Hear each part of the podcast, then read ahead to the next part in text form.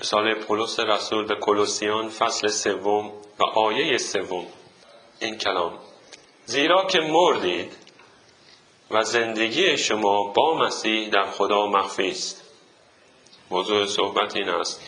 فرزند خدا مرده و در حال مردن. و این مطالبی که در اینجا می‌خونیم. همچنین در افسوسیان و نامه پولس به رومیان. آیه سه رو دوباره می‌خونم و آیه پنج رو. زیرا که مردید و زندگی شما با مسیح در خدا مخفی است. آیه پنج پس اعضای خدا که بر زمین است بکشید. بدون شک در اینجا یک تناقضی به نظر می‌رسه. اما این تناقض و عبارتی که به نظر می‌رسه متناقضه واضحه که عمدیه. عمدی به این شکل پولس می نویسه تا به ما چیزی رو تعلیم بده. ما مرده ایم ما مسیحیان به عنوان مسیحی مرده ایم و در عین حال باید اعضای خودمون رو که بر زمینه بکشیم. هر دوی اینها حقیقت داره و ما به وظیفه کشتن نفسانیات خود می‌پردازیم و کشتن گناه که در بدن ماست. در جلسه قبل ما به جنبه مثبت اشاره کردیم. در آیه دوازده پس مانند برگزیدگان مقدس و محبوب خدا رحم دلی و مهربانی و تواضع و تحمل و صبر را بپوشید و متحمل یکدیگر شده و غیره. اما به جنبه منفی نگاه نکردید و امروز برمیگردیم با آیه سوم تا به جنبه منفی دقت کنیم. پس اعضای خدا که بر زمین است بکشید.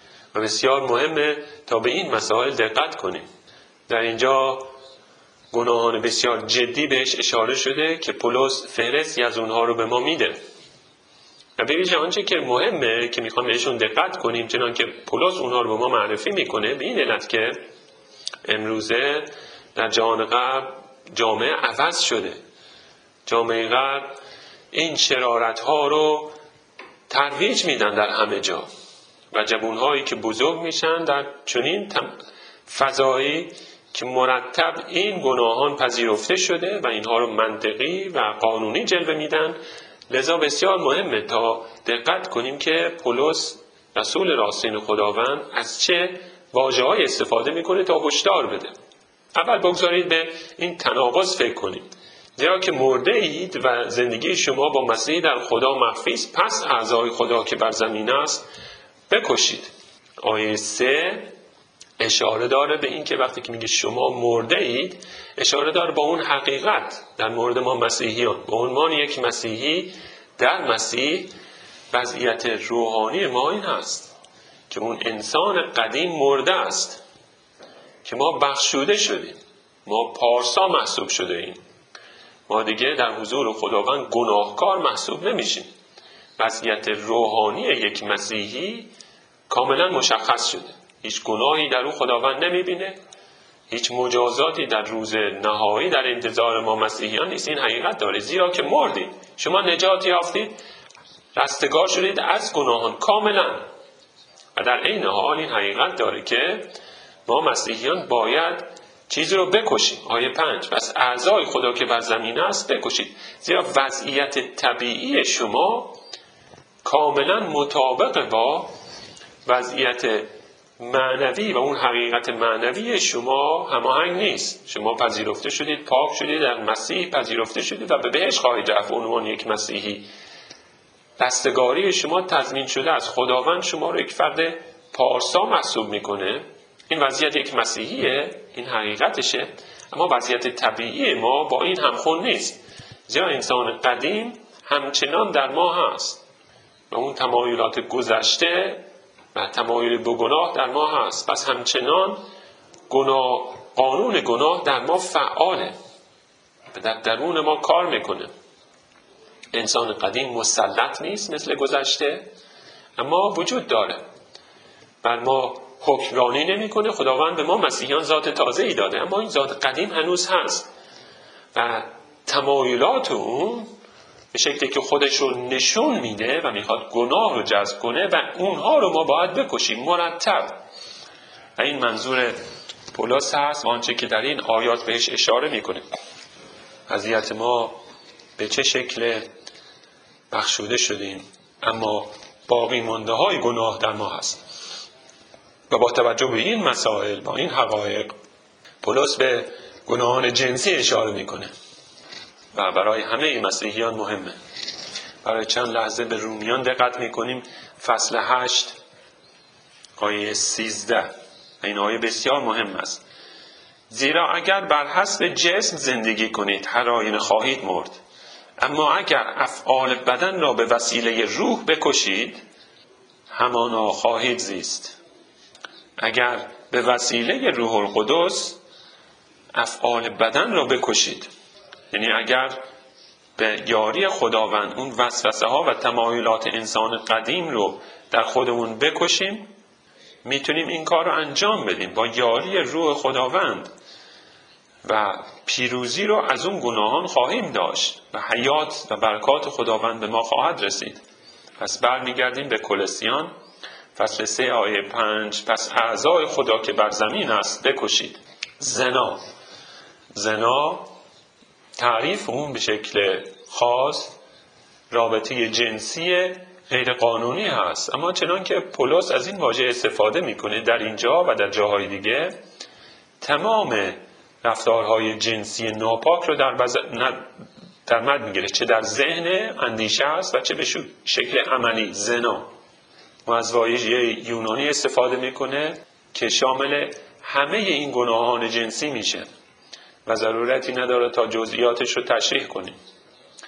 و ادامه میده که در آیه 6 به سبب اینها خشم خدا بر فرزندان نافرمانی وارد میآید همه گناهان جنسی مجازات میشه توسط خدای زنده در فرزندان نافرمان. ما مرده ایم. خداوند ما رو پارسا محسوب کرده. ما مسیحیان رو. چگونه ممکنه به هیچ صورتی برگردیم به آن چیزهایی که به خاطر اونها خداوند خشمش رو فرو میریزه بر فرزندانی که نافرمان هستند. و بعد نه تنها آیه 6 بلکه آیه 7 رو در نظر بگیرید. کلوسیان این گناهان رو مرتکب شده بودند. در اون مکان این گناه ها بسیار راجد بود در کلسی که شما نیز سابقا در اینها رفتار می کردید هنگامی که در آنها زندگی می کردید آیه هفت همه این شیوه زنا و رفتارهای جنسی و ناپاکی در اون جامعه بسیار رایج بود. اما اکنون مسیحی شدن نجات یافتن تحول روحانی تجربه کردن و لذا باید احتمال بازگشت به اون گناهان و ناپاکی ها رو در خود بکشن. در اینجاست که پولس رسول به ما تعلیم میده که واقعا ما رو به فکر میاندازه و هشدار میده به همه مردم. از زنا به واژه بعد می‌پردازه. دقت کنیم به چه واژه اشاره می‌کنه. زنا و ناپاکی هوا و هوس امیال شریر. وقتی که این واژه ها رو می‌بینید و درک کنید که معنای اونها چه هست در میابید که چرا پولس رسول اینها رو اعضای خود که بر زمین است می‌خوانه. به آیه پنج دقت کنید. پس اعضای خود را که بر زمین است بکشید. و بعد این اعضای که بر زمینه چه هست؟ زنا و ناپاکی هوا و هوس و امیال شریر اینها اعضای ماست که بر روی زمینه. و فهرستش رو پولس به ما میده. منظور پولس چه هست که میگه اینها اعضای شماست بر روی زمین؟ نکته که بهش اشاره می‌کنه این هست. اون انسان قدیمی که در شما وجود داره اون من قدیم خصوصیات اخلاقی قبلی شما قبل از اینکه مسیحی بشید کل ذهنتون دل شما اراده شما احساسات شما و کل شخصیت شما در اون انسان قدیم هست و به گناه آلوده بود. و هنوز تأثیر می‌ذاره بر روی شخصیت شما. گناه هنوز وجود داره در اون. و لذا اعضای خود را بکشید. به معنا که اینا بخشی از وجود ماست. اینا اون انسان قدیم بخشی از ماست. بخشی از هر یک از ما مسیحیانه و ما مسئول هستیم تا اونها رو سرکوب کنیم. به این علتی که پولس اونها رو اعضای ما می‌خونه. اعضا بدین معنا که اعضای بدن ما هستند البته اینا دست و یا پا و یا چشم و گردن و کمر شما نیستن اما بسیار نزدیکن به شما. بخشی از وجود شما هستند که پولس اونها رو اعضای بدن شما می‌خونه. انگار اینا اعضای فیزیکی بدن ما هستن. یعنی اون انسان قدیم ممکنه بعد از اینکه ما مسیحی شدیم ضعیف شده باشه. ممکنه مسلط نباشه بر زندگی ما. همچنان به ما بسیار نزدیکه در درون ماست و مراقب باشید. و این هشدار پولس هست. و بعد دقت کنید به واجه هایی که به کار می‌بره. ناپاکی. واژه یونانی که ترجمه شده ناپاکی همیشه در رابطه با تفکرات و اندیشه است. وقتی که میگه ناپاکی در زمینه اندیشه این اون افکار کثیف و این به این شکل همیشه ترجمه شده. یعنی افکار کثیف و شریرانه. و این بخشی از رفتارهای جنسی هست. ابتدا زنا هست که همه رفتارهای جنسی رو شاکم میشه و بعد دقت کنید به بخش بعد. اون اندیشه شما که افکار ناپاک و کثیف درش وجود داره. افکار جنسی. و بعد هوا و هوس. این واژه یونانی که ترجمه شده اشاره داره به اون شهوت. اون احساسات شدیدی که در ما هست. هوا و هوس ترجمه شده. یعنی اون که زیادی هست. احساساتی که شدید هست. برای آنچه که ممنوعه. این اشاره داره به دل ما احساسات ما که درگیر هستند. و بعد امیال شریر. و این شاید واژه رو ما به کار نبریم. امیال شریر رو این علاقه شدید جنسی هست. یعنی تمایل و علاقه بسیار شدید به مسائل جنسی. اصلا آنچه که پولس بهش اشاره می‌کنه در اینجا اشاره داره هم به ذهن به دل و اراده. همه اینا درگیره. افکار ناپاک تمایلات شدید عشق و علاقه به مسائل جنسی که بسیار شدید است و در دل ماست. علاقه و اون اراده متمایل به این مسائل. و این اراده هست تا این کار رو انجام بده فرد. و هشدار در اینجا هست و به ویژه برای جوانها. هر ناپاکی جنسی چه در ذهن و اندیشه شما باشه چه در تماشای اون تصاویر روی اینترنت باشه در هر نوع وسوسه ای این بخش های اصلی وجود شما رو متاثر می‌سازه و شما نمی‌تونید جلوشو بگیرید. ذهن شما متاثر میشه. کاملا آلوده میشه. اما اکنون اگر مسیحی باشید در ذهن شما باید ایمان باشه. این قوی ترین و عالی ترین بخش وجود شماست که باید اندیشه کنه و فکر کنه و همه نقشه ها و برنامه های شما و اون چی که باید تشخیص بدید و فکر کنید از طریق ذهن و اندیشه شماست. آیا می‌دونستید که اگر در اندیشه خود این افکار جنسی رو وارد کنید ذهن خود رو آلوده کردید؟ جایی که ایمان باید درش باشه و این ناپاکی وارد میشه و بسیار قوی هست و اونجا رو متاثر می‌سازه تحت کنترلش می‌گیره و شما رو نابود می‌سازه. اینا بسیار جدی هست دوستان عزیز و اینا هشداری هست به ویژه برای جوانها. ناپاکی. و بعد هوا و هوس اون احساسات و اون تمایل شدیدی که در دل هست. و شما دوست میدارید این چیزهای جنسی رو که کثیف است و شریره و این چگونه روی میده؟ به عنوان مثال شما به اون صفحه تلویزیون یا کامپیوتر نگاه می‌کنید. و چیزی که توجه شما رو جلب می‌کنه. اما اون تصویر نیمه برهنه است و جنسیت رو بروز میده. و بعد شما تماشا می‌کنید و اون رو دوست دارید.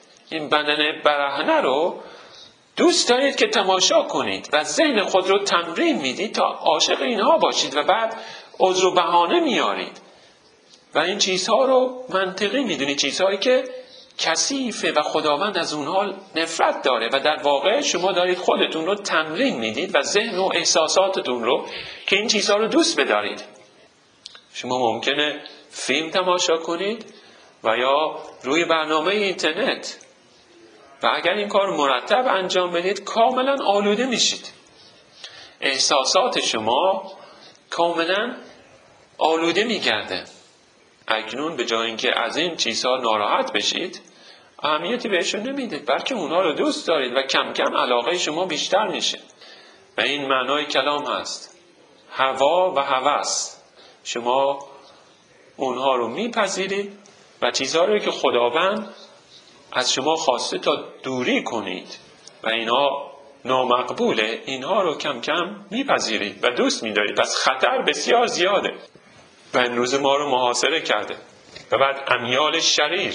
یعنی تمایل به تماشا و داشتن این چیزها. عاشق این چیزها میشید و می‌خواهید اونها رو و دل و میل شما کاملا تسخیر شده. و اون وقت به ذهنتون تعلیم می‌دید تا چگونه برنامه بریزید تا به اونها برسید. پس ذهن و دل و اراده شما اسیر شده. و می‌بینید که چگونه ناپاکی و امیال جنسی شما را کاملا متأثر می‌ذاره و کل وجود و شخصیت شما رو به فساد میکشونه. اینها هشداره.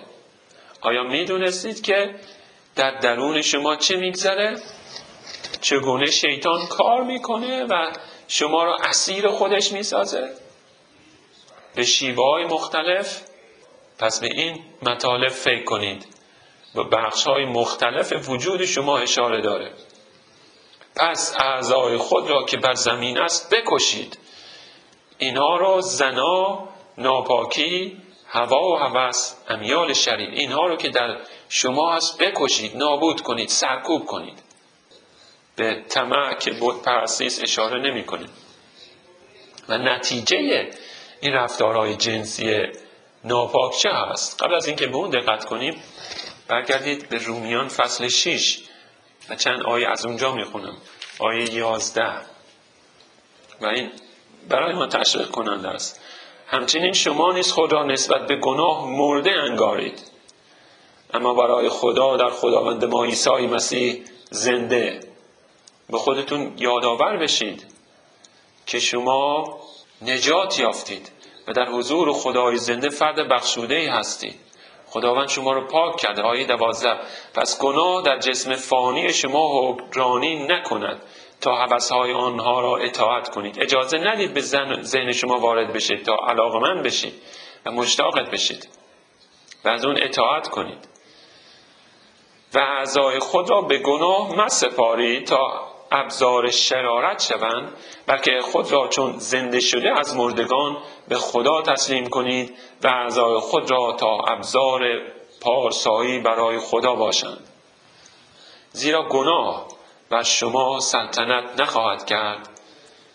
و این برای مسیحیانه چه تشویقی هست برای فرزندان خداوند؟ من به یاد دارم سالها قبل یک واعظ می‌گفت که و به همین موضوع اشاره می‌کرد در مورد مسائل جنسی و ناپاکی جنسی او چنین گفت اگر فیض خداوند نبود چه خطری ما رو تهدید می‌کنه؟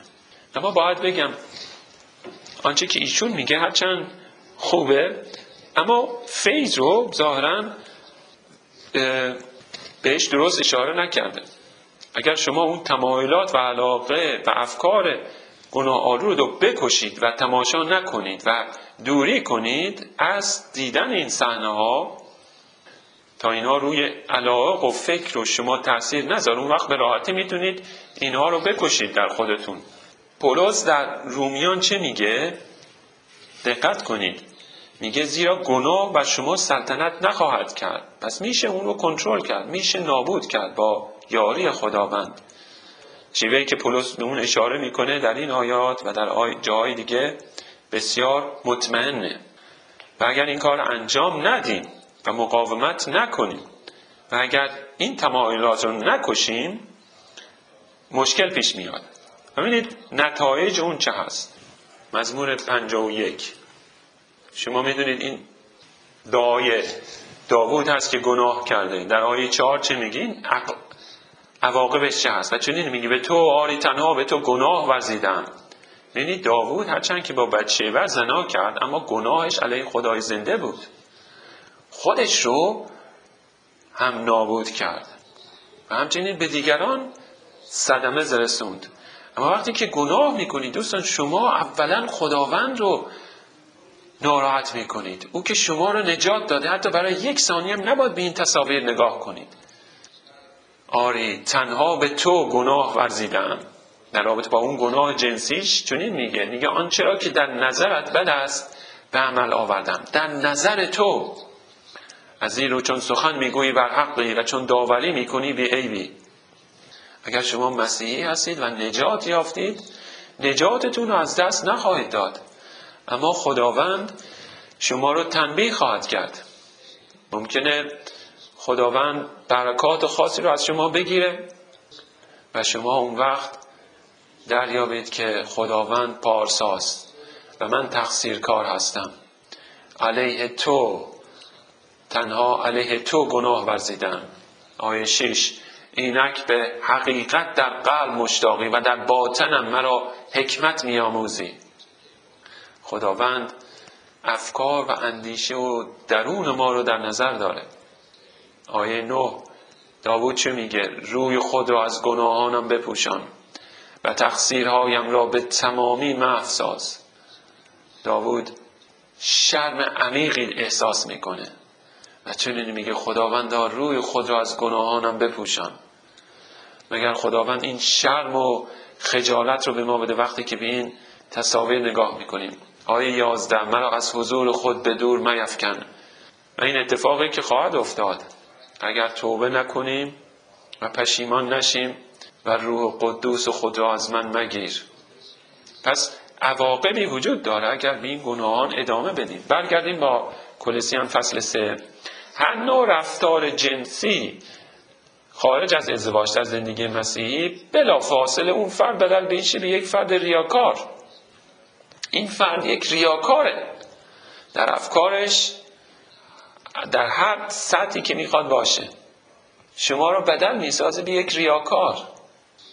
یک گفته بسیار قدیمی هست و این حقیقت داره. یک دروغگو همیشه زناکار نیست.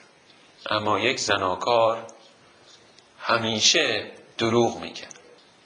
و این در مورد هر گناه و جنسی حقیقت داره. چه در ذهن و اندیشه. شما رو بدل نیست به یک فرد دروغگو شما گناه پنهانی دارید. مخفی کردید.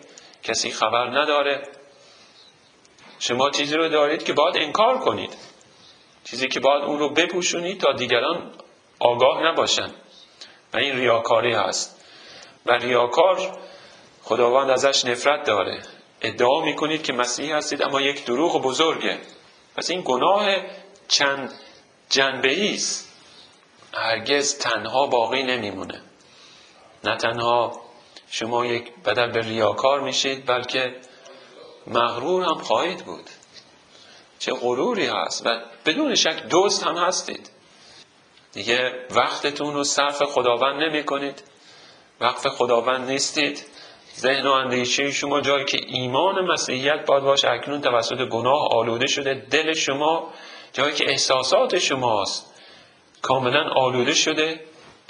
اراده شما کاملا تسلیم شده ضعیف شده تسلیم دشمن گشته با این گناهان. و دیگه نمی‌تونید خودتون رو وقف مسیح کنید و بدون شک خداوند با شما مشارکت نخواهد داشت. هرچی که بگید یا دعایی بکنید خداوند به شما پاسخ نمیده. مشارکت قطع گشته. خداوند به داد شما نخواهد رسید. تا وقتی که در اون وضعیت هستید. خدا رو نمی‌تونید دوست داشته باشید. اگر بگید فقط یک کلام خالیه. خداوند از شما استفاده نمی‌کنه. ممکنه حتی برید به دیگران تعلیم بدید و بشارت بدید اما خداوند از شما استفاده نمی‌کنه. ناپاک هستید و آلوده اید. پس این هشدار بسیار جدی است هرچند که بسیار منفیه اما ضروری واجههایی که پلاس استفاده می‌کنه نشون میده که تاثیر عمیق این گناه های جنسی در اندیشه و دل و اراده افراد چه هست و در نتیجه میگه اعضای خودو که بر زمین است بکشید. و بعد چگونه این کارها رو انجام بدیم؟ به ما کمک می‌کنه. آنچه که شریره ازش دوری کنید. رومیان دوازده آیه نو از بدی نفرت کنید. یعنی ذهن خودتون رو به شکلی تعلیم بدید که از این چیزها نفرت پیدا کنید. و بگید این بسیار کثیفه من نمی‌خوام تماشا کنم. این شریره. این بدنهای برهنه رو من نمی‌خوام تماشا کنم. خداوند گفته و به این شکل که باید ذهن خود رو اندیشه خود رو تعلیم بدید و نفرت پیدا کنید از این تصاویر. این بخشی از کشتن اعضای بر زمینه. کسی که خداوند رو دوست داره نویسنده مزمور چنین میگه از بدی نفرت داشته باشید. در هر شکل و فرمی که هست. و بعد کار دیگه که باید انجام بدید افسوسیان پنج چنین میگه.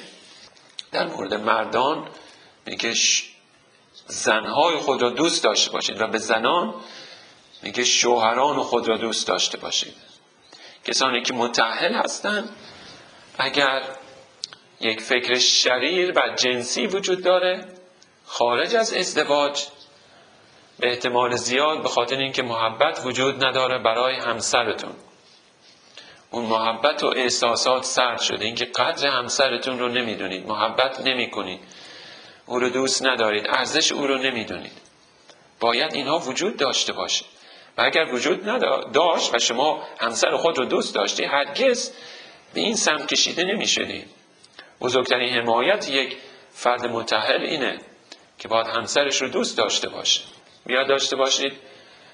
سالها مدت قبل در امریکا گروهی بود از مسیحیان و همش در مورد زن و شوهر و خانواده های مسیحی بود و رهبر همین گروهی که این اعضا رو جمع کرده مشخص شد که ایشون به دنبال زنا و چندین مورد زنا در زندگی این فرد پیدا شد و گفتن که این فرد که رهبر این گروه بود این بود که ایشون بسیار اقتدار داشت زنش رو هرگز دوست نداشت.